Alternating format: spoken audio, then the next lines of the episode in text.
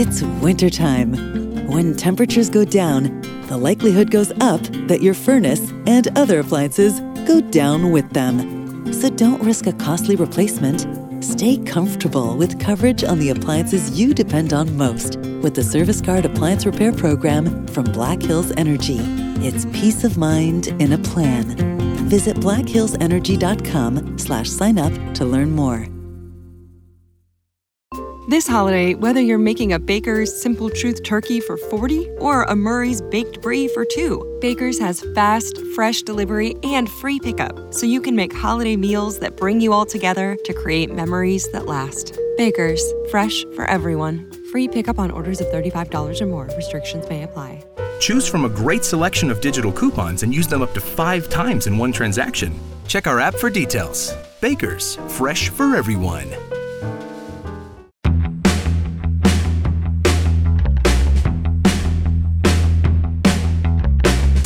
And welcome in everybody to episode 101 of the High Low Sports Podcast. It is DJ, joined as always by my co-host Kelsey. And Kelsey, we're in the busiest sports time of the year. We got college basketball tipping off. We got the NBA getting into the too early complaints and predictions part. College football is really starting to matter, and midseason of the NFL point. It is a busy time to be a sports fan. Yes, it is. It is an absolutely exciting all around for sports. I mean, I I love it. This is the best time. We have college basketball starting back up as well, which I mean, this is always fun when you know, Gonzaga running the table over people right now and looking great. And then you have, you know, college football getting down to the nitty gritty, which, well, I think we're going to start off with. How about you? That's a per- that's a pretty good illusion there. A nice little tail of the tape company. That will take us into the tip off. Brought to you by Dr. Squatch. Smell like a man, feel like a champion. Some wonderful Black Friday holiday deals on there. Click on our link and that'll take you straight to it. Several bundles for different soaps, deodorants, whatever you need as well too. And still some Star Wars edition soaps that I would highly recommend. But that's going to take us into the tip off. And Kelsey, we I guess we got to go with it. We got to start with college football and the playoffs, and it still continues to be a little messy to say the least, as well too. And the Final Four taking a little bit of a turn, if you will. Yeah, look, uh, this this playoff committee. Uh, if you guys haven't seen it coming out, it is. Why are we still? What is wrong with this committee? I feel like every week we're just like there's a new complaint, and this week for me, why is Michigan ahead of Michigan State still? And you have Iowa's Mark Barta or whatever he is, the head of the college football committee, that he's like, oh, putting putting aside watching the games, mm-hmm. we feel Michigan is a more complete team, offensive and defensively. But if only there was a way for us to figure this out. Like somehow you can match up two teams head to head and see who is actually the better team overall. If only there's a way to figure that out. I'm not sure how to do and can't quite put my finger on. Is this like a simulation? Is it a roll of the dice? Is it flippy a coin? I, I don't know. Maybe Barta has the answer on this one, but I can't seem to figure it out you know, I feel like I feel like maybe you know putting pads on some guys and and putting helmets on maybe maybe that's too direct on the nose. Maybe that's too easy, and that's why you know we don't want to go with that on every Saturday. Uh, I, I'm not sure what the deal is. Honestly, this is this is absurd. Absolutely. And we still see Cincinnati at number five on the outside looking in. Oklahoma pretty much playing themselves out of it with their loss as well to Baylor. And then still Georgia, Alabama, Oregon, Ohio State, Ohio State basically playing putting themselves in position to control their own destiny. My question to you is we got Ohio State and Michigan State coming up this weekend. Let's say Michigan State hypothetically wins that game. Do you think they would jump Ohio State or do you so they just end up passing Michigan and Cincinnati? Or do you think they would do Michigan State dirty and put them at five, maybe then slide up Cincinnati or slide up Michigan and Michigan State at five and just move Cincinnati down? Oh, let's be completely honest. They're going to move Cincinnati down. Number one, hmm. number two. I feel like they're going to do anything in their power to to keep everybody else out. I mean, this is just Ohio State Invitational, but here here we are, and then it's going to be well. How can we keep Jim Harbaugh his job so we can finally see Ryan Day hang a hundred on Jim Harbaugh? Well, um, uh, let, us get him into the playoff too. Let's sneak him in there. Uh, whether Oregon stays or not is a different story. But yeah, this look, I, I think I think Ohio State's going to stay, even if Michigan State beats them, which it seems blasphemous to say that. But you literally just said there's no point in watching the games a team who is more complete offensive and defensively is going to be ranked higher. Like you literally just said that this week when ranking the playoffs. So I, I don't get why we're playing any more games this year. I'm really curious to see how it plays out as well, too. In my opinion, it should be you move Michigan State up to five, then Cincinnati slides into that four spot. Is that basically just the best common denominator left of all other teams that have one loss or even two losses now The Ohio State, and then Michigan State with a chance to move up depending on how it goes. And Michigan, maybe a chance to jump them. Like there's some options, but I think if I were in charge, I'd slide Ohio State down to probably seven to move everybody else else up one spot. That's what I would do. But that's just me. I'm not an expert. I don't get. I'm well, not part I, of. I mean, let, us be honest. That's what any normal, sane human being would do. but uh, for some reason, I I think when it comes to, to to to ranking these playoffs, there's anything but sane, normal human beings ranking these playoff teams. I, I feel like that's that's our biggest problem here. Let's throw on top of it too. Let's hypothetically say Ohio State beats Michigan State. You know darn well they're going to somehow find a way to put them at three ahead of Oregon, who they actually lost to early on. It's another one of those. Well, if only we had a way to figure out who would who should be ranked higher. Somehow it'll end up at Ohio State at three, being like, well, they beat Michigan State. That's a much better win somehow. Somehow to work out that way. Yeah, it's it's silly. I I don't get it. I don't think we'll ever understand it.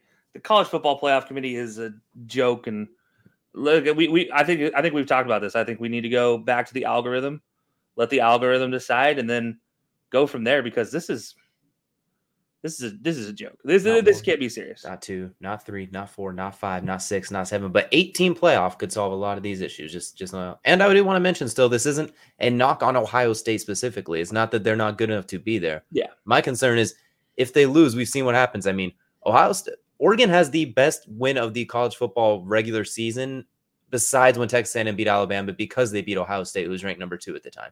That's why Oregon is so thrust right in there, despite their loss to Stanford and the Pac 12 being, well, the Pac 12, unfortunately. So it's not a shot at Ohio State because Ohio State is more than good enough to be there. It's the process how we get them there. That's really like, what's the, there's no repercussions. You, why are we even playing at this point? yeah, and CJ mean, Stroud, though, still playing himself into that Heisman conversation, I think, as well, too. So, Ohio yeah, State look, fans, you don't have to yell at us. It's not a shot at the shoe. Just pointing out the way we got here is like, really? Oh, I mean, we could take a shot at the shoe, but that's oh, here we go. That's not this. That's not for this episode. Um, we'll save that one for when they lose to Michigan State. Well, um, all right. You hold on. Is that you calling your shot? You think Michigan State and Kenneth Walker and pull pull it off this week? No, I'm not going to be that stupid to admit that. Like that's just crazy. When it happens, though, I will say I told you so. But when okay, it doesn't so happen, I'll be like, I never said anything. I don't know what you're talking about. So what you're gonna do is you're hedging your bets with no money on the line. Okay, I see what you're doing. You're a smart man. Smart man. Safe, playing it safe. You know, it's it's what I do best. Hmm. but that'll do it for the tip off. It was a real quick one this week. Last week our tip off was well, let's just say we had a lot more to discuss last week because there was a lot more wrong with everything last week. This week, really just that Michigan Michigan State seems to be we, taking, we had some jump ball violations on last week's tip off, but this time we got to clean the first try. exactly. Mary redeemed a $50,000 cash prize playing Chumba Casino this year. I was only playing for fun, so winning this was a dream come true. Chumba Casino is America's number one social casino experience. It's serious fun. With over 80 casino style games to choose from, you too could win life changing amounts of cash. Be like Mary. Log on to chumbacasino.com and give them a whirl. That's chumbacasino.com. No purchase necessary, void, or prohibited by law. 18 plus. Terms and conditions apply. See website for details. The voice in the preceding commercial was not the actual voice of a winner. But that'll take us to the main event here, brought to you by Colorcast. You guys haven't checked out Colorcast. I mean, really, what are you doing by this point in time? We are there every weekend. Man, we just had a absolutely fantastic weekend worth of calling games. And we will be back at it again this weekend, which we'll talk about a little bit later. We're not going to spoil that, that one. But if you guys have an iOS device, Apple, I, uh, iPhone, iPad, go ahead, download Colorcast app, go check it out. And you can even jump on the mic yourself and call the event yourself. And it is totally worth it. Honestly, like if you have any any hot sports takes, Colorcast app is the way to go with that. And uh, look, I know we got Zach finally jumping on there from Gridiron Gallery, and uh, there's actually the Bleacher Connection crew. They are going to be uh, jumping on to do some CFL games as well. So there's a whole lot of whole lot of stuff happening on Colorcast coming forward, and man, they just keep growing. We we're part of a great organization with Colorcast, and just keep growing revolutionizing the way sports is talked about and commentated as well too. So jump on the bandwagon while you can now because it's only going to get bigger and it's only going to get heavier. So get your comfy front rows first class seat while you can. Exactly. So if you guys don't know how our highs and lows work, or well, how our main event works, it's our highs and lows, and our namesake. Hmm. we like to give you our highs and lows, three highs, three lows each from the last week of sports. And DJ, I'm going to let you get it started. All right, so we're going to go with my first high. I'm looking at Jonathan Taylor, the running back for the Colts. Not only does he have seven straight games of a hundred plus scrimmage yards and a touchdown, which is, if I'm not mistaken, has surpassed LaDainian Tomlinson, who did in his MVP conversation. He's also now tied, just tied right down to the yard with Derrick Henry for the league in rushing yards. With I know Derrick Henry's missed about two games, but he's still done in fewer carries on top of that as well too.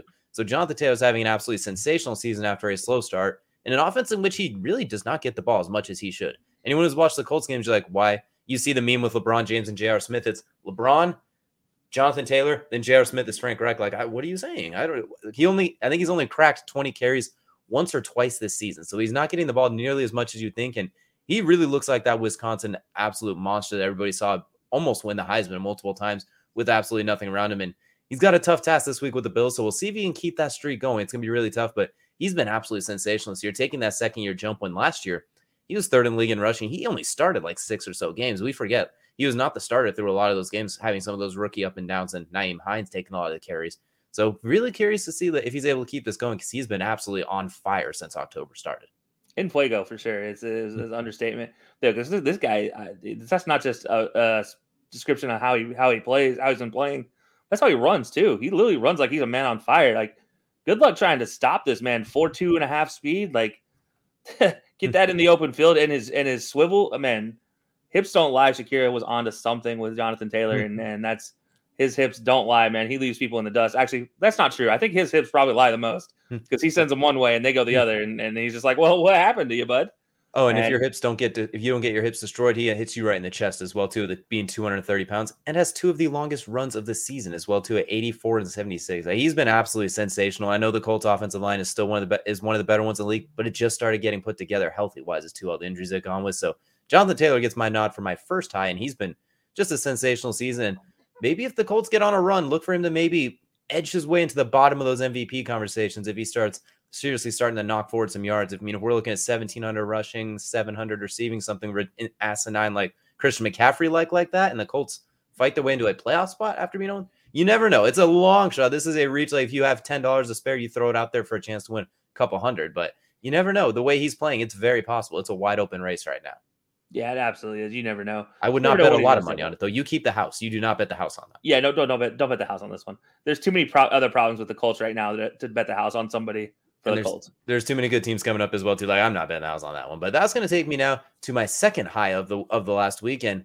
I'd be kind of hard remiss not to mention them because we haven't talked a whole lot about them. But topping the Eastern Conference, the Washington Wizards of all teams as well too. No, not the Bucks. No, not the Nets. No, not the Knicks. No, not the Hawks. No, none of that the Washington Wizards at 10 and 3 at the time of this recording as well too and doing a good amount of that without Bradley Beal nonetheless. The trade honestly the trade for Russell Westbrook, the Wizards won that one so far and it's really not even close if you look at it. And that's not even because Westbrook has been bad necessarily. It's because Kyle Kuzma, Montrezl Harrell, everything they got it like those two have been absolutely sensational. Montrezl Harrell looks like that six man of the year he was with the Clippers. It makes that Lakers season look like an aberration. They they're well coached now too. Getting rid of Scott Brooks seems to have weirdly help them as well too. Like it's amazing how much better run they are with an actual coach in the, at the helm. And I don't know if this is going to be a long term thing. I mean, they've had some struggles I playing the Cavaliers as well. There's been a little bit of struggles here and there. But I look at the Washington Wizards, I'm like, this is a team that's kind of on the uprise too. It seems like they kind of bounced back from that John Wall injury plague time with Bradley Beal and nobody around him. Then the Russell Westbrook experiment. It felt like this team was kind of in the hole for a while with not a lot of picks either. But I see them climbing themselves out a little bit. And they look like a competitive future, maybe playoff contender type team, along with like the Bulls, the Cavaliers, some of those other th- things as well too.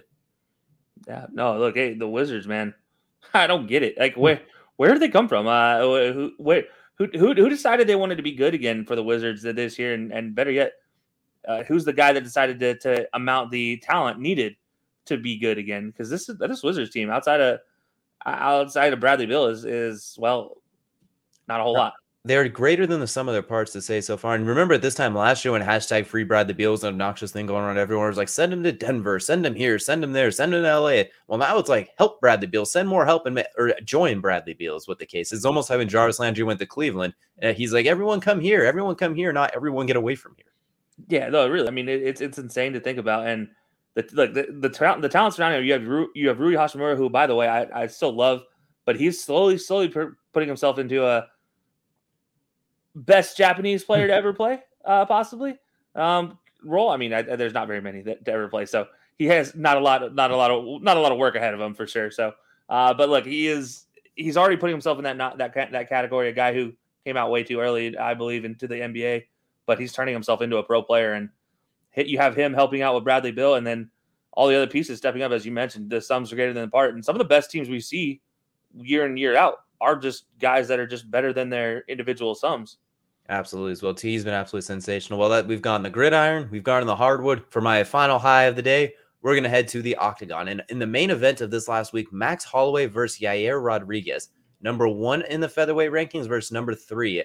And nobody wanted to fight Yair Rodriguez. He is an absolute freak of nature. The amount of spinning kicks, the dexterity in his legs, he's one of the most dangerous guys on the feet you will find in the UFC across the board. And he has submissions. He is a dangerous guy that has not fought in about two years. And there's a reason for that as well, too. And Max Holloway went in there, did what he does. He's beaten just about everyone besides Alexander Volkanovski, which he should have actually beat him in that second fight, but that was a questionable decision. I digress. But the pace he puts on is the diversity in his game, the amount of strikes he could throw in such a short amount. Of he might be the best fighter that doesn't have a belt right now, arguably with guys like Dustin Poirier. He was absolutely sensational. Fast hands, lightning quick combinations. He was absolutely amazing. Max Holloway gets my third high of the week because he continues to put on a show, and whoever he, there's some big options for him next. He has a win over the lightweight champion. Conor McGregor is always out there. There's the picture of Conor pacing, staring at Max Holloway on the TV. There's so many different fights from out there. You could put him in there with Volkanovski, and I don't care if he's technically 0 2. I, I'd watch that a thousand times over. So Max Holloway gets my third high of the week. He continues to be absolutely sensational, main event worthy at all times, and always, always, always finds a way to put on a show. And I don't think he, I think he has a chin made of out of pure vibranium because no matter what you hit him with, he just kind of like blinks at you, opens his eyes really wide, and then charges forward and hits you with like 17 strike combinations. So he continues to be an absolute maniac, and I wouldn't be surprised if we see him in Volkanovski fight yet again. Yeah, no, not at all. Like, and, and to your point, I think I saw a stat that about 17 or 7, 17 or, or almost 20% of the or of the total strikes landed so far have belonged to Max Holloway in the 2021 year. Is that? Uh, is, it is was, something was ridiculous like that. Like he had north of 400 when he fought Calvin Kattar as well too, and he's the first fighter to, of all time to pass 3,000 total strikes, which is absolutely astronomical considering he does it all on the feet too. Most of the time, when you see those high strike totals, it's because a guy gets taken gets take someone down, then hits them a thousand times when he's on top of them because they can't go anywhere. He's doing this on the feet, which is just absolutely mind blowing. The future Hall of Famer continues to even somehow get better. Not even 30 years old yet. It feels like he's been around forever. Like he's absolutely incredible. There's no other way to describe it. Yeah, like this was this was an insane fight, and and I still I still love the fact that there was a uh, you know you showed me the video, and I, it was something I had never seen before. Max Holloway taunting his opponent and talking to the UFC announcers in one of his previous fights while throwing punches, while ja- while dodging people. Literally saying I'm like, the best boxer in the UFC. You heard me while doing this and evading people and throwing punches back. Like I can't even pretend to mimic it as well as he did it live against a top ten fighter, nonetheless. And yeah, just you know, real, just rattles this dude with just some left straights and jabs that are just it just does, doesn't make sense. And then what you saw what he did with Rodriguez, I mean, that just that wasn't fair. I mean, really, that was like that was silly. And that was one of the best Rodriguez you'll ever see. Like that Rodriguez pieces up so much of the division as well, too. Probably just about everyone besides him and maybe Volkanovski is a champion. But like Rodriguez is a dangerous man to come to, and that was off of a two-year layoff. So there's bright things for the both of them. And I look forward to if they fight again. I can't wait. I will be grabbing a whole barrel of popcorn and I'll be sitting there throwing it back like I'm Terrell Owens in the end zone. I can't wait for that. Yeah, look, eh, it's it's going to be a, a whole lot of fun for sure. But that will take us over into my highs and lows. And that's going to start me with my first high. And that's fitting because he wears number one. Hmm.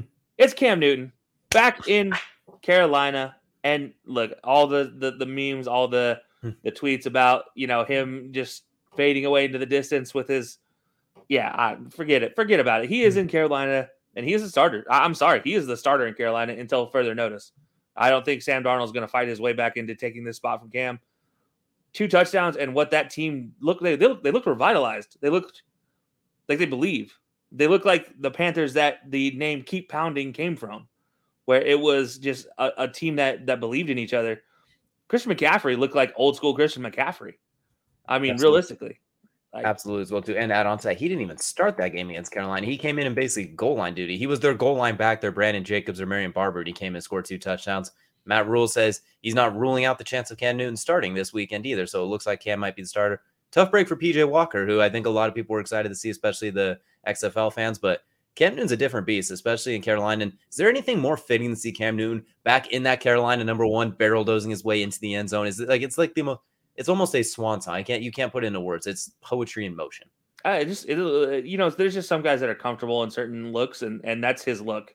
Like that is his thing you know, and and for like you remember when you saw Deion Sanders playing for the Ravens and he was wearing long sleeves and it just didn't look right. Yeah, and you're just like this. This doesn't make sense. That's what it looked like for Cam in uh in, in New England, and this is Cam Newton in in Carolina. Uh, just just seems to fit, and we get a we get a heck yeah on, on Cam Newton on that one. So, um, but yeah, look, this is a man, I love, I, I love, I love seeing him back there. I we'll see this week for real if if it's for real, if it was just a one one game thing because we see it all the time in the NFL where And- it could just be a one game thing. That puts me on the, a quick hot seat question for you. Let's say he starts the rest of the season and leads into a playoff berth. Do you think Cam Newton gets comeback player of the year, even though he missed half the season? Which Dude, is tough because there's some there's some real good competition for that award this year. Well, I can't.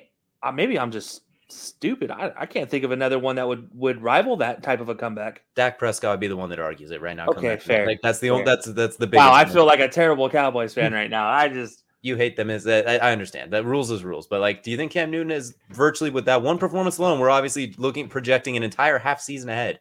Do you think if he plays similar to this, where he gets Carolina into a wild card spot, or even if they somehow take the division, but I wouldn't bet on that, but plays them into a playoff position, he has a strong case for that comeback player of the year? it's hard to say no because this team was literally on a losing streak. Okay, wait, one. Dallas, like, okay. The one thing with Dallas is they have weapons. You all have you have tons of weapons. Zeke look, looks revitalized as well, and maybe that's having Dak there. Maybe it's not. I don't know what the reason behind that is. But Zeke does look healthy. T- Tony Pollard looks great for Dallas, so he has assets that are playing well, and the defense finally looks like a real defense. Even though Trevon Diggs gives up a ton of yards, he has the picks. Hmm. So you know, I there, I don't think we have got an episode without taking a dig at Trevon Diggs yet. So I had to keep up the momentum. Um, but uh, look, no, it's what Carolina has is a bunch of young pieces on defense, a sketchy offensive line, and a really good running back in Christian McCaffrey. And if he can stay healthy, and then a really good backup in Chuba Hubbard, eh, who, by the way, didn't get 100 yards this week because, well, he was just not able to. Like it was, it was Christian McCaffrey's show, and, and Chuba Hubbard is a guy that will fill in valiantly. I think they could even run a two back set along with Cam, like you just saw in the old days, and it was like a whole lot of fun, you know. And eh, I a- look forward I to Chuba Hubbard and uh, Chris McCaffrey being Jonathan Stewart and DeAngelo Williams almost a little bit too. Thank a little you. Smash and dash with their little with their waving back and forth after the end zone. Chris McCaffrey could basically play receiver for he's run a read option with Chuba Hubbard and or like an RPO with Chris McCaffrey on a halfback angle. Like there's there's a lot of fun they could have with there. Plus you have DJ Moore. Have you, did you see the look on Robbie Anderson's face when Cam Newton was on the field too? Like he looked miserable the last month or so with Sam Darnold and PJ Walker. As soon as Cam throws the ball, I've never seen him smile like that. And he had a rapport with Sam Darnold going back to their Jets days. So Yeah. I, I just love this is going to be great. I look forward to what this team could do in the second half of the season. It could be an aberration because it was a Cardinals team with injuries across the board, no Nuk, no Kyler Murray, etc. But it was at least fun to watch again. It wasn't miserable, it wasn't ghosts, and it was it didn't look messy, it didn't look imploding. It looks like a young team having fun again with a wily old leader at the quarterback spot who has been underrated in recent years. Honestly, last year the New England aberration, they did him dirty. You see what the offense they're running this year for Mac Jones? Cam Newton can run that offense. He is Oh, better yeah. when he gets the ball out of his hands quickly. Everyone gets enamored with him as a big play quarterback. That's not him at his best. It's spread everything out and just get the ball out of his hands. If he doesn't like his quick two reads, he bolts. That's when he's at his best. Instead of throw, the corner route is usually his best deep throw, his best deep pass. Yeah. He can throw the deep ball, but it's not his strongest suit. If that makes sense too. Like waiting for deep routes to develop isn't his strongest game. So I Yeah, think Cam Newton could thrive what Mac Jones is doing here with Carolina. I think he'll be just fine. Look, I'm glad somebody else said it because I, I, I, I'm tired of hearing myself say things, and I don't, I don't, get, I don't grow tired of hearing myself talk very often. So, uh, this is the one stu- subject that I do grow tired of hearing myself talk about it. Though is is when it comes to the Panthers and what they did to to Cam. It was like let's just throw him at the throw him at the at the Lions and see what happens. Like we are gonna throw him at this other defensive line and let him go into a bunch of car crashes time and time again, and we're gonna make it work that way. But Mac Jones is there, and it's like let's dink and dump. Oh, okay. What? No, okay. And he also has weapons, which Cam did not have any of last year. Like last year was the worst set of weapons we've probably ever seen on an NFL roster, arguably. Maybe not that bad, just considering there was a lot of injuries too, but it was not good. It was not nearly what it is this year. So great No, for no, Cam. no. I love seeing him back in Carolina. It just feels right. Like I feel like I'm turning baby blue in the face just thinking about it. Oh man, I might have to break out my old uh my, my Panthers wristbands and things that I have from uh, my my visit to Carolina for Hmm. non football related reasons. You're not. You're gonna say keep pounding now is just your answer to everything as well too. Like Uh, Alabama fans say roll tide, you're gonna be like keep pounding, you're not even a really a Panthers fan. I, I might have to replace my my board with just constant uh, keep pounding Hmm. uh, memes and and you know how fitting by the way that we made the number one person on the countdown for our, our time for fourth and four. That's Cam Newton, and now he's back in, in, in the Carolina one. So Hmm. go go figure how that works out. It worked out into existence, but that'll take us. Who's your second high? I'm really curious. It's gonna be hard to top that one. Well, it's a team that has been struggling mightily and finally didn't lose the game. They still can go 0 16 and one, But it's the Detroit Lions. Congratulations, Detroit Lions. I have been picking you in our pick 'em week after week after week uh, after week after, After week, week. after week after bye week after week, and After finally you didn't let me down. You didn't help me any, but you didn't let me down, and that's the most important part. Is they finally pulled something out, and and more for them too. I mean, look, congratulations to to, to head coach Matt Campbell. Like Dan Campbell. Dan Campbell, sorry, I- why do I always call Matt? Matt I Campbell. wanted, I guess I wanted Matt Campbell to be to be the head coach there instead. but uh, look, Dan Campbell was uh, uh, congratulations him. He's he's that kind of quintessential like players coach that you always kind of root for a little bit in the back of your head. Like you want to see him succeed, just because he he'll put out as much as the players will put out. And so you've seen what he's been putting out so far. That means players are giving 100 too. And then it- it's just a good time. It's just good to see. I honestly, yeah, it was sloppy. It was a terribly ugly game. If you're a Steelers fan, you're you're like, Hmm. shut up, Kelsey. Can we move on? and I'm like, no, no, no, no, no, no. I want to. That this is the moment. This is the moment that that the finally the Lions deserve, and they they deserve a little bit of their five minutes in spotlight because this is it's fantastic. Absolutely. And for for one, for the Steelers, that should count as three losses, honestly, for being honest. Like that should not just count as a tie for them. I mean, if it's gonna we're gonna count as a half a win for the Lions, basically it's a couple of losses for the Steelers as well. It was one of the ugliest games we've ever seen. But if you're Detroit, you got to build somewhere. We talked about this as the worst team across the board, basically. I mean, they have a few players, but there's not a whole lot to work with. They're in a full rebuild, like from top to bottom, basically. Dan Campbell, the ultimate, he's like what Doc Rivers is in the NBA, like the ultimate players coach, is how I look at him as well, too. If you give him coordinators, because football, you need the coordinators, sky's the limit. he's gonna get him ready to play. You just need a few. I think X's and O's guys at the coordinators would really help him out. And that's not to say he doesn't know X's and O's. It's just complementing your strength with a different strength, if you will, basically.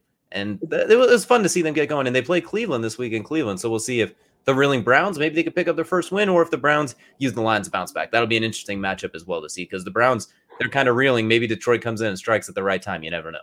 I don't think Cleveland fans could handle a loss to Detroit right now.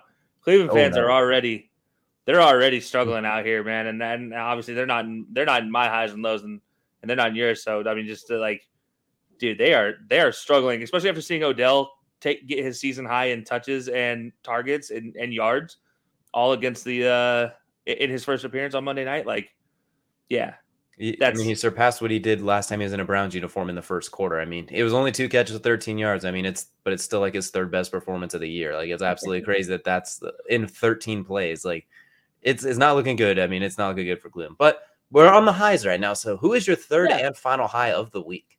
Oh, so my third and final high. This one has been a long, long time coming. Obviously, there's been the whole debacle of last season's March Madness, not allowing the women's tournament to use March Madness as their moniker. And then there was a then there's been a a uh, search and investigation into this whole misogynistic moment for the NCAA is the lack of a better term not allowing the women's teams to use the same monikers and use the same type of tools that the men's teams have been able to do. Well, this is being solved. They're now allowed to use the term March Madness for women's the women's tournament this year, as well as extending the teams from the th- 64 to the 68 as well. So they have the same exact tournament as the men's do now, which is oh wait, what? By the way, should have always happened. It only took forever in a day. Like why? The March Madness thing is was the biggest thing to me. I was like seeing them not be able to use the term March Madness for what has been what was one of the most maddening brackets I have ever built for a women's basketball tournament in, in, in NCAA because there were just teams didn't make sense. It didn't make sense last year. It was it was the definition of madness. As I tried to pick, I tried to pick a winner in the women's March Madness tournament, and yeah, South Carolina let me down. They didn't slow a let me very- down. but it was it, quintessential madness, and they finally get to use the term this year. So good for them. It's it's a long time coming. It should honestly, I shouldn't shouldn't be celebrating this because it should have already happened. But here we are. We have to celebrate because it is not. It had not been happening for so long, and and just you know another thing that we can check off a box of of all right, we're getting we're getting closer. Hey, better better late than never, I guess sometimes too. You prefer not to be late, but it's better than never happening. And honestly, it's an underrated high considering most people don't know that the women couldn't use March Madness as their moniker. Because when people talk March Madness, they usually just put them both together. Most people don't quite quite realize the difference in that as well too. Besides people with keen eyes, I guess, well like that too, or people who are eh, completely ingrained in it. But to the casual bracket filler, they didn't they don't realize that. They're like, oh wow, the women's March Madness bracket was crazy. Did you see that? doesn't quite click to them as well too. That's how kind of ridiculous it is too. I mean, the fact that they weren't able to do so, getting one step closer, and there's still a couple years ago with that whole oh they can't look at our weight room compared to theirs, like that's yeah. Oh man, the the COVID look COVID was the best thing to happen for the women's March Madness tournament. Like honestly, it really was because it literally enlightened the world to how much different it is for their tournament versus the men's. You have a weight room that is three ball or three racks versus the men's entire gymnasium worth of weight rooms like a weight weight sets. Like, come on, that's number one. The food choices uh, were completely different. The dietary team that there was assigned to it chose wrong hmm. uh, on the foods. The gift baskets were completely different. Same sponsors, completely different gift baskets. Uh, and and then when you consider just from a marketing standpoint, the term March Madness, when you hear that, what do you think of? You think of excitement. You think of crazy game winners. You think of the Cinderella stories, right? You think of, oh God, my bracket's already broken five minutes into it. And then on the women's court, there is women's tournament, women's Sweet 16, women's Final Four, women's championship. Never women's March Madness Sweet 16, women's March Madness Final Four, women's March Madness final like championship game. It was never any of that. They never got to use it in their marketing, and so they lost out just in terms of a term being used in their marketing plan on millions of dollars just based off of the usage of the, that word. Every time that word popped up, if you search it, it's never going to include women's March Madness until now. Absolutely. So good, one step, a couple of good steps forward as well too. A little late, but it's a good, it's a good thing to have. It's a good way to lighten up our highs, like a good positive note on our highs as well too. As basketball is tipping off as well too, so definitely something to keep an eye out for. Maybe we'll be doing some NCAA Women's March Madness Cup in Color Cast later in the year. We'll have to wait and see, but there's definitely gonna be plenty of games to choose from. Absolutely, we, we have plenty of time with that one. But that does take us, DJ, as we hit the halfway point in the in the show, to the other half of our main event, and that's the lows. So, what's your first low? Hold on, let me just play the world's smallest violin really quick for this segment coming up as well, too. Now that we got that out of the way, I'm gonna start with who we saw on Monday night. I'm looking at Matthew Stafford and the Rams as a whole. Obviously, you can't win them all. There's some rough games. It's a division game, but Matthew Stafford look has looked like Detroit Lions Matthew Stafford the last two weeks. He looks like the guy that oh he has some great flashy plays. He does some great things here and there. You, their talent's there, but he sometimes is a bonehead. To some of the throws, like the arm punt early in the game, it's like what are you thinking? And then just kind of getting skittish in the pocket, running down the line of scrimmage, then throwing it out of bounds. Just just some boneheaded moves that you kind of are like, oh I'm pushing too hard, I'm pushing too hard. But it's not just his fault. He's lumped in there in combination of two of the last two weeks. I'm including that spinning around Carson, almost Carson Wentz looking pass that was intercepted then the pick six to Kevin Byard, like that in the Titans game. And I'm including that, but it's also the Rams that have completely ignored all balance whatsoever in the force. They have gone full Anakin Skywalker here and just ditched the light side, and they've gone to pass heavy to a fault. It was like 43 to 8 at one point, pass to run ratio.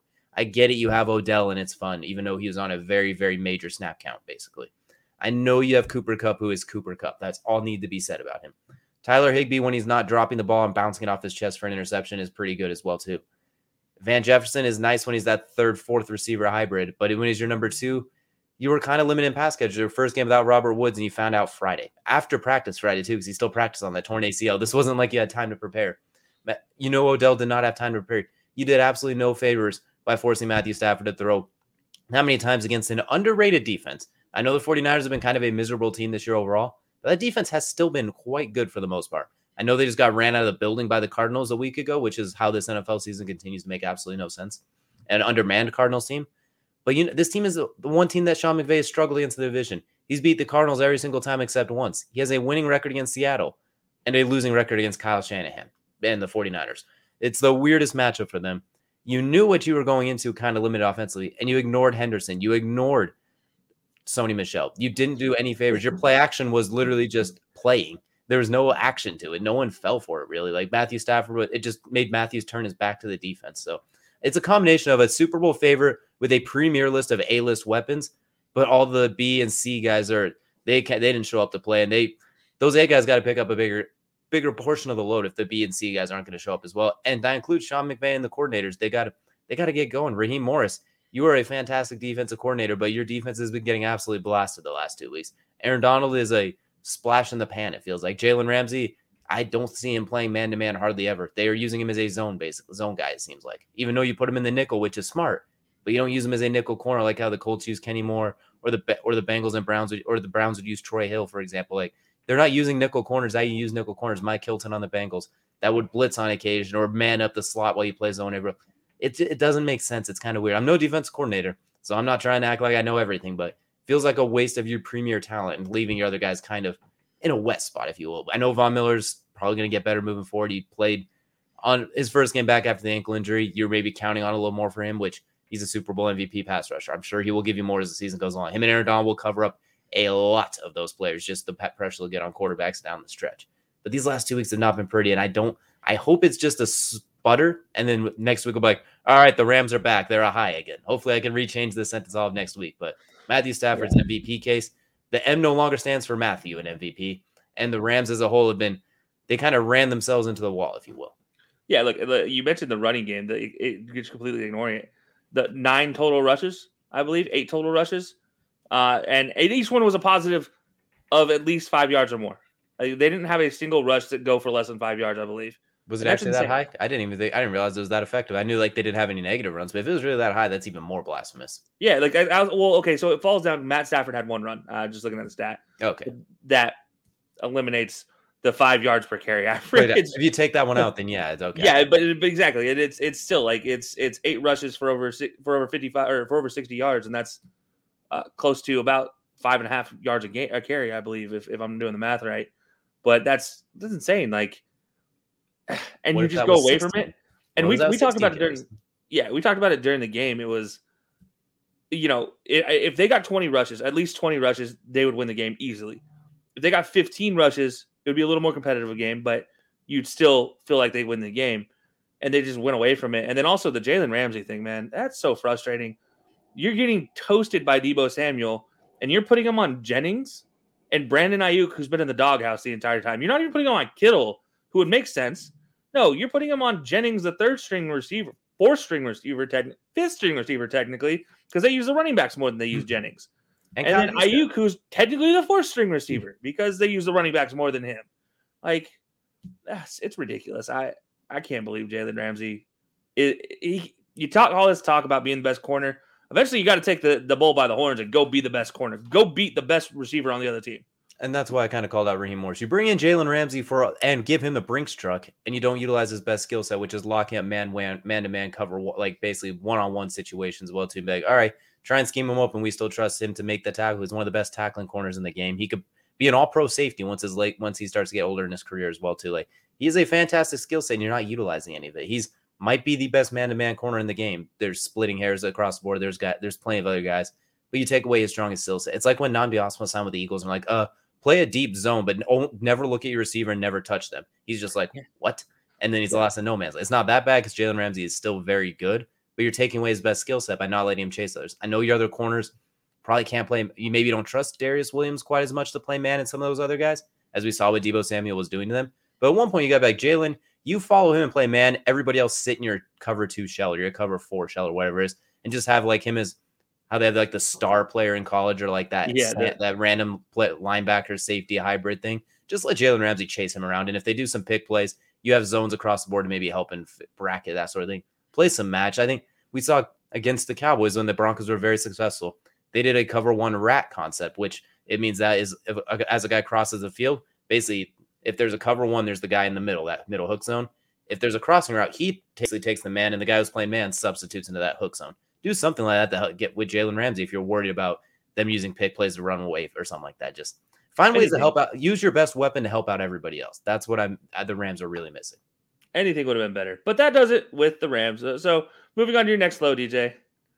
This one hurts yeah. because they were my I had the preseason MVP on this team, and I thought they were going to be the number one team in the East. I'm looking at the Atlanta Hawks, and right now they're not even in the playoffs. They're outside the top eight. If I'm, I think they're even outside the top ten. They have a sub 500 record. Trae Young did have a 40 and 12 and eight, almost triple dub, not to a couple games ago, but they have they just don't look right. There's something wrong with them. Hunter is once again hurt, and it looks like he's going to be out for about eight weeks. A big loss for them with DeAndre Hunter.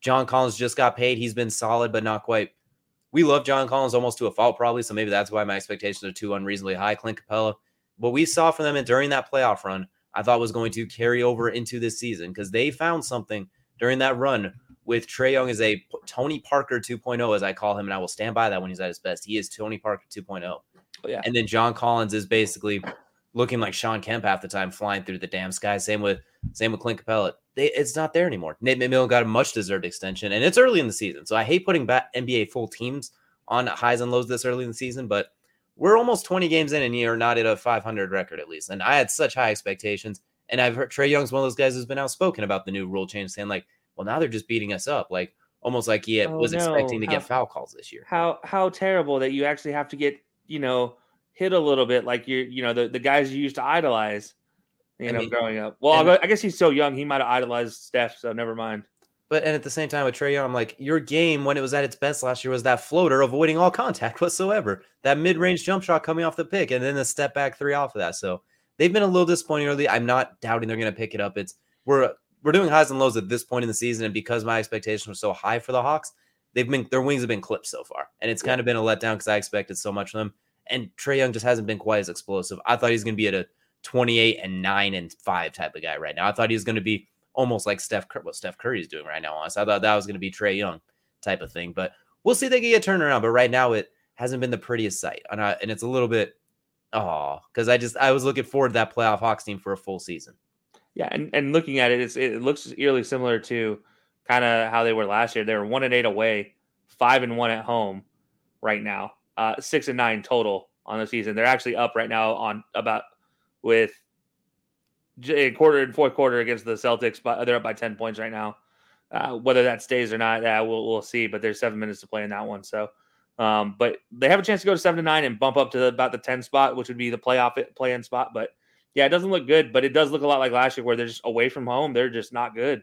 Uh, I you know, you you you playing you playing that home arena, it, it gets you some some lovey doveys, but but uh, away it's not so nice. I'm just gonna say I really hope it doesn't continue because I have high expectations for this team, and I hope they do get a chance to meet them because I think they could be a really good team. And I've seen them in like the seventh, eighth spot in the play, and that I think that's gonna that's a rough spot for them to climb out of. Particular, I think they would do their best as one of those top four or five seeds as well. So hopefully, they can get a turnaround just for the fun of the league. 'cause I think that means Trae Young is gonna be hooping if they do. Absolutely. So that'll take us to your final low. What you got for me? Well, we talked about the college football playoff earlier. One team that will not be participating is the Oklahoma Sooners, and in part, no small part, because Lincoln Riley, and he continues. He has the ultimate street credit. Oklahoma. He is basically locked in as long as he wants, but he has been kind of disappointing in recent memory. I mean, we had, everyone talks about what he did with those three, two Heisman Trophy winners back to back, and almost a third with Baker Mayfield, Kyler Murray, Jalen Hurts, just taking all these transfers and turning them into number two, number one overall picks, and then Jalen Hurts, who is now a starting quarterback in the NFL. But your own recruits, Spencer Rattler, I mean, my goodness, he went from num- number one pick before the season to is he even going to play college football again? Because they were talking about him just training for the draft. To is he going to transfer to? You brought him in for two two series in a third quarter against Baylor. He got you a half a first down. It felt like, and then you benched him again for Caleb Williams, who true freshman ups and downs. You expect to see that. I mean, he's he was definitely not a guy you wanted to throw in right away. He wasn't one of those guys that was ready to say true freshman, but you had to do what you had to do because the Spencer Rattler thing was not working. And then Lincoln Riley just doesn't seem to be handling it very well. If you notice, he seems to take other quarterbacks that have like a year in the system, turn them into superstars.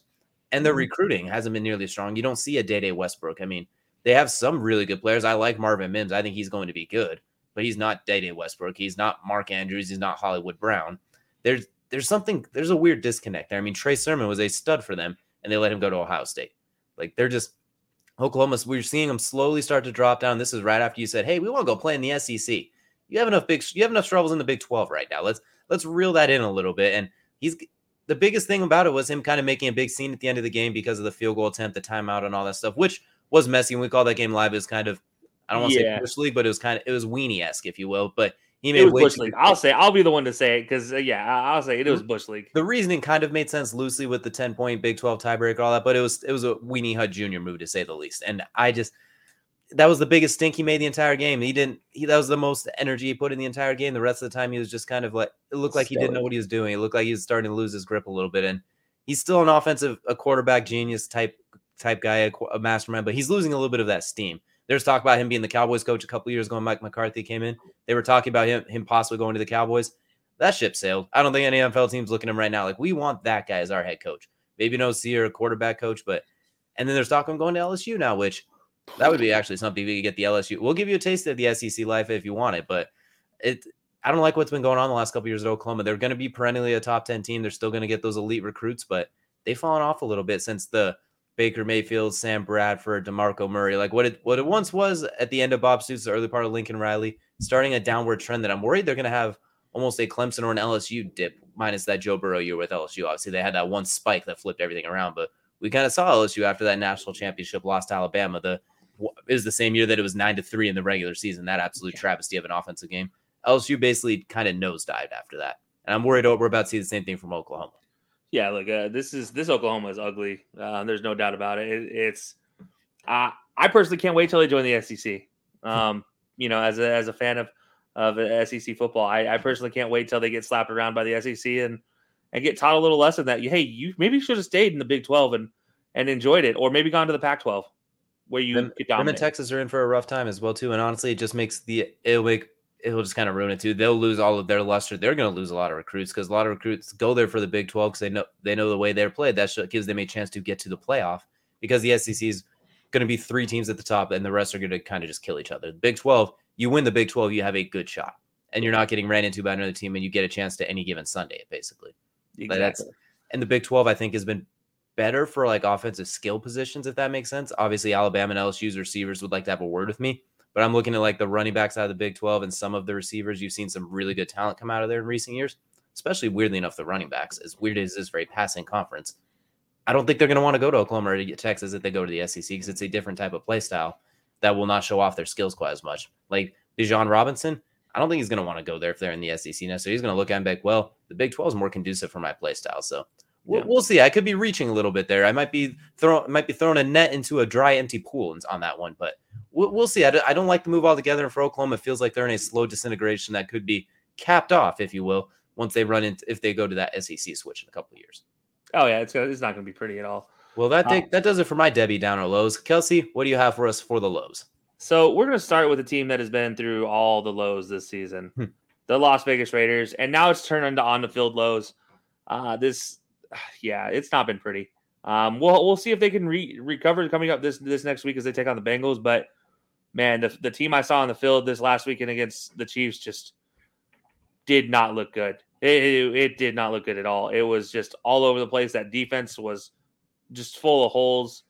Maxx Crosby was a bright spot, but he just can't get to the quarterback still. He is still just a step shy of getting to the quarterback every single time. And that's not good enough. You need you need to be able to actually, you know, make contact with the quarterback occasionally.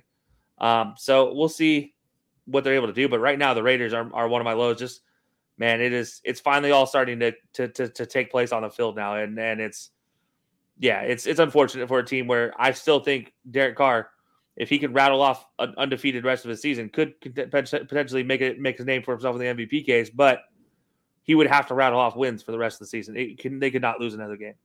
Not to mention, too, it feels like they're just missing a lot of playmakers in general. Like you see, even though Damon Arnette was not a great corner, that's a loss of depth as well, too, with him being gone. Ruggs being gone, you see they brought in DeSean Jackson to fill that role, and he immediately fumbles from lack of awareness and basically gives up a touchdown in one of the biggest come on man bonehead moments of the season. And probably since he threw the ball out before he crossed the end zone against the Cowboys back on Monday Night Football back in the day. And absolutely weird. I don't. I'm. I don't. I'm just gonna leave that one as is. They don't really have a head coach. Obviously, their fill-in coach has done an admirable job, what you can expect.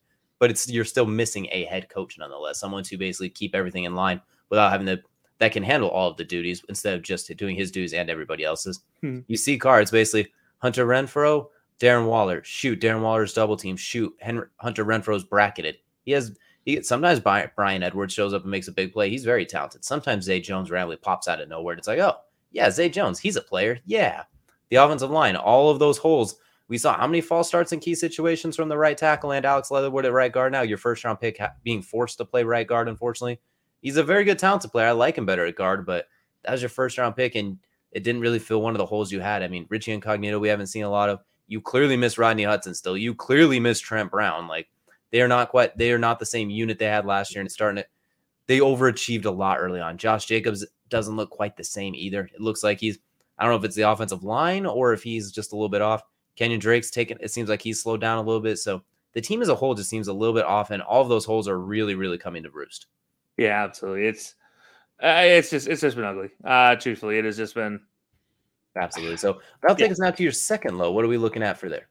So this one is a cemetery to say the least, and a stadium where I have just I've talked about way too much. Uh, I, for a stadium that's in the NFC East that is at this point in time, it's not known for the play on the field. It's known for the knees and Achilles and ankles and lower leg injuries that it ha- it causes. I mean, there's this is literally a graveyard of top tier players that have been taken out year after year after year after year. The most recent being Chase Young, and I've talked about it and talked about it and talked about it. Just replace the turf, replace the field, get rid of the field, Hmm. do anything. Like you're already renaming the franchise. Get a new stadium, whether it be in Virginia, whether it be in Washington, uh, you know, uh, Maryland. Like do what you have to do. Like do something, but get a new stadium soon because this is this is terrible. This is just awful. I'm tired of seeing big players get injured there. The difference between Chase Young's injury and Joe Burrow's injury was two yards on the location of the field. The same side of the field, two yard separation between the two. That's it. It's the same exact area, which is about five yards away from where Alex Smith tore, tore his completely almost died actually. Where his leg exploded, Yeah. basically. And then and that's about four yards away from where Robert Griffin III's career ended before our eyes. And, And, let's also throw on to Adrian Peterson when he got his ACL torn there as well too. Like the list goes on and on. FedEx should be should be called first aid field at this point too, considering how many damn injuries they have. And if FedEx and they want to rebuild the field, I will use FedEx like four times in a row. I will help co-fund that, and we will all buy a FedEx package if it means you will build a new field in time for next season. It could be in the exact same spot. You just tear everything currently down there and build something on top of it with that's conducive to not knees exploding. Like it's been absolutely ridiculous how many injuries have happened there. And a lot of players complain it is the field too. This isn't just like hyperbole. There's something that field is I don't know if it's a groundwork, if it's the turf, what it is, but there's something with that field where when you're running and planting, it's almost like you try and move and your leg goes the other way. And we've Yep. played, we both have played on turf and grass before. You could tell the difference between good grass, good turf, and bad grass and bad turf. Like you could tell when one's a practice field for an a middle school in the middle of rural Montana or some crap, and when one's an NFL stadium turf. And FedEx Field's not the latter. Well, it's uh, here's what's funny to me is is when you when you look at the FedEx look at FedEx Field at the end of the season and compare it to the old uh, McAfee Coliseum where the Oakland Raiders used to play, which was a baseball field. When they have to replace more divots in a grass stadium than they do in a stadium that is made up of half dirt, then you have a problem.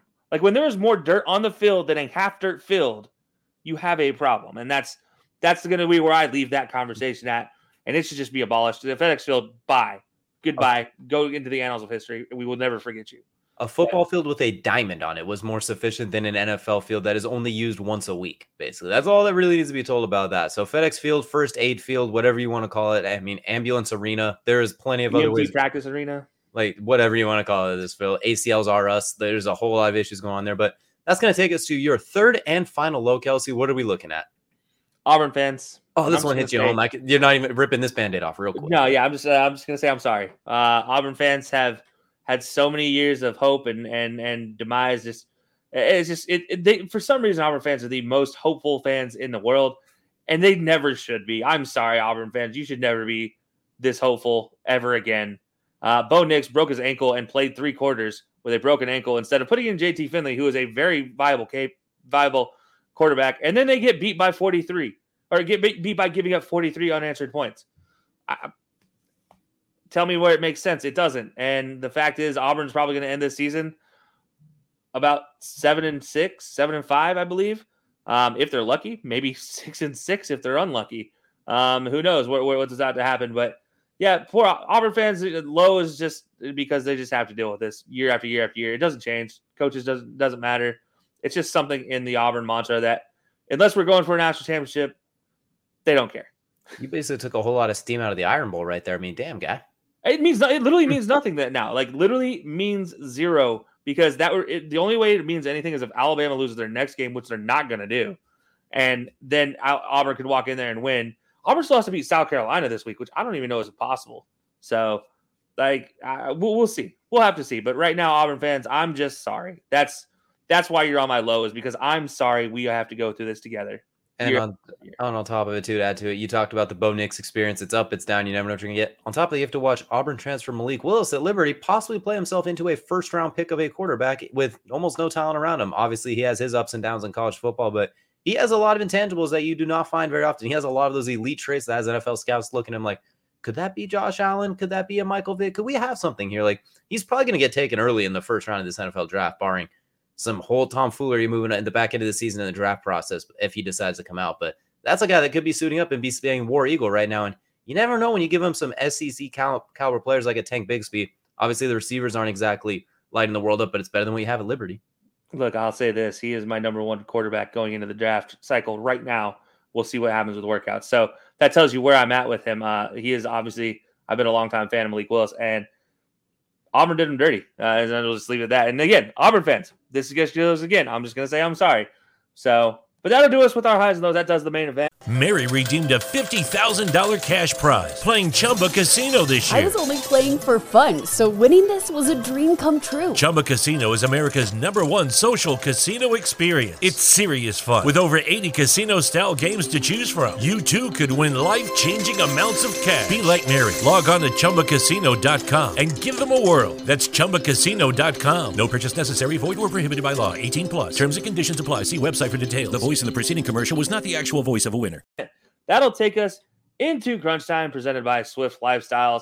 And if you guys haven't checked out Swift Lifestyles, go do so. Link is in our bio. It is the healthy alternative to all those mixed drinks, all those pre workouts, and it doesn't give you those weird jittery after effects. Absolutely. You don't itch, and you can even take a dry scoop and then just swash it down away if you want to. And it won't feel like you just ate a complete p- pile of branded powdered sugar or anything ridiculous like that. It's not like doing a cinnamon challenge if you wanted to dry scoop it quickly as well too. So definitely give it a try. You won't regret as well too. They got some good flavors: bubblegum, blue raspberry. And if we get enough with that discount code, maybe we'll make our own flavor. It'll have a little bit of high, a little bit of low. It'll be the Sour Patch Kids. Maybe is what we'll go with. Something, something like that as well too. If we get to that point, we'll let you guys pick it. But Kelsey, we're in crunch time. What's on your mind? What's this is where we do rants, recaps, and rankings. I think you got to rant at yourself. Crunch away. What do you got for us? I don't know what to call this, but it's Mike McCarthy's motivational tactic aka the thing on my mind is called anti monkey butt anti friction powder. I can't make this up. I literally can't do anything but make this like I, this is a real life story for Mike McCarthy. After and he, he is quoted in saying, McCarthy said, "I don't want to get into my personal hygiene here, but RAW Red Ass Week was the topic of our week of preparing for this game." And so I popped eh, the, the anti monkey butt on the counter and said, "This is what we're going to do to prepare next week." I don't I don't know why it worked. Why did it does this is this is this the is this the mystery is this the mystery monkey is this the rally monkey version of for for Dallas like is this their rally monkey is anti monkey butt anti itch cream like is this going to be the new sponsor for the Dallas Cowboys? Is this their version of KFC's 15 herbs and spices secret seasoning? Is this what it is for the Cowboys? Like, did we just did what just happened here? Like, did Mike McCarthy just crack the code that we didn't know we wanted cracked? No pun intended with crack. I, I literally don't get this at all, but it, it, you can't make it up. Mike McCarthy inventing new ways to make news in Dallas, where there's never a a, a, a down a, a downturn in news, where it seems like there just seems to be always something. And this one, the most unique story I think I've ever heard. I hope we never hear anything quite like this again, honestly, because I don't think I'm ever going to recover from this. I don't. I think I just went full Tiger King. We'll never recover from this. All right. Well, that does it for for my my take. Just because that was just silly. That was the the silliest thing I saw. So DJ, I do know you have a little bit of a, a an axe to grind with a certain uh, group out there. I'm going directly at college game day. There was a lot of talk of where they're going to go for this weekend in college game day. There was a talk of going to Columbus, to Columbus for for Michigan State versus Ohio State. Big time matchup. Obviously wonderful. You go to those games every year. The other option was the Brawl of the Wild in Montana with Montana versus Montana State. Two FCS powerhouses with a three versus seven as well too. People forget FCS has playoffs too, and they have an actual playoff with, if, I, if I'm not mistaken, it is 24 or 32 teams. So they bring a full rack, and this has potential first round buys written all over it. Montana State's ranked number three. Montana's ranked number seven. Montana wins, they both end up with buys. Montana State wins, they might end up as the number one seed overall in FCS. And for those of you who don't know, FCS includes guys like Carson, where North Dakota State, where Carson went to Trey Lance, went to University of Northern Iowa. James Madison is leaving, but they've been a perennial powerhouse in there as well too. South, South, Southern Utah. There is so many really good underrated schools in FCS that send a lot of players to the NFL too. There's small school guys that make a big burst and going to go. And for those you watching on the live stream, here's what one of those helmets kind of looks like loosely. It was to be played in Missoula, Montana, where you can go ahead and look it up. Tony Romo, Carson Wentz, plenty of other of those players have said it is the loudest stadium they've ever played to, saying it is louder than even the Seattle 12th man, a place that where the capacity is 23,000 and their maximum is that what the stadium capacity is, yet the maximum game capacity is still somehow 25, almost 26,000. We were fortunate enough, we actually got to go there. And Carson Wentz's final loss as a college football player was in Missoula during a game where ESPN actually broadcasted because it's the first kickoff game before the rest of the rest of everyone else's season kicked off. And it was one of the most incredible games we've ever seen in person. The atmosphere there is absolutely unparalleled. When you think about it, Montana has no the closest professional team is Seattle, which is a full 12 hours away, or Minnesota, which is pretty much a full 12 to 20 hours away. There is nothing in between but cows and these two teams. This is the professional teams. It is one half of the state versus the other half of the state. It actually means something. There's playoff implications. At the find find me too many other rivalries that really will match this one intensity wise. There's so much on it. It would have given college game day would have had an incredible atmosphere. It's a wonderful situation to highlight smaller schools that will not get this not- notoriety early. Most people probably turned off this podcast the minute I mentioned Montucky like that. There's like, nope, we're done here. Don't care. So they really miss out on that opportunity because they go to Columbus every year. They're going to go to Ann Arbor for for Ohio State, Michigan, probably, but especially if they both win out till that point. Like you go, this is a regular for you. Ohio State's probably going to make the playoffs at this rate. You're going to talk about them relentlessly. You really missed out a chance. And Desmond Howard and some of the other guys, even College Game Day's Twitter retweeting saying, "Wow, what a response to all of the hashtag Get College Game Day into Montana things that went through." A golden opportunity, a wonderful marketing, a place that really could have used that economic boost on top of it. I mean, people know Montana is a University of Montana versus Montana State. They really dropped the ball in an incredible rivalry. So I'm gonna. I, that was a long-winded rant for crunch time, but basically just gonna say College Game Day is not to do it. They dropped the ball, but we got you covered at least because we're to be doing that game on Colorcast this weekend as well too. So you can tune into that one for the Brawl of the Wild. We will get you covered. College Game Day win, and we're not to use the Kirk Herbstreit has to call a game excuse. We will take care of it. Just a very disappointment, pointing loss for this fantastic rivalry. Yeah, look, hey, we like we've been, been able to watch it both. Uh, that touchdown, by the way, game winning touchdown by Montana against North Dakota State. If you look really close, because there's a giant dude with a big, big uh, grizzly ball print on his shirt. That's me. I actually literally was standing right there where they where they scored the game winning touchdown at, and that was a fantastic game to be to. And I can honestly attest that yes, it is that loud there. But that'll do it for us today, guys. And as always, we appreciate you tuning in. And until next time, we'll see you.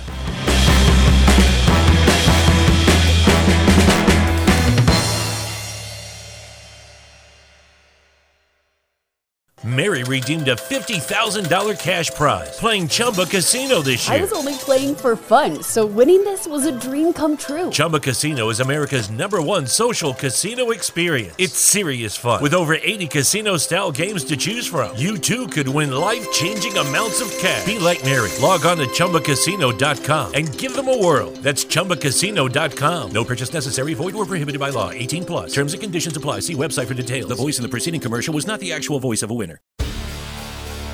Hi, I'm Maria. And I'm Mike. And we're Team, Ready.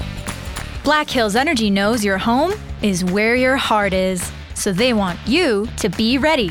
It's all about keeping you safe, prepared, and making your home as energy efficient as possible. Everything from how to weatherize your home to how to stay safe during extreme weather. Be ready for anything. Go to blackhillsenergy.com slash team ready.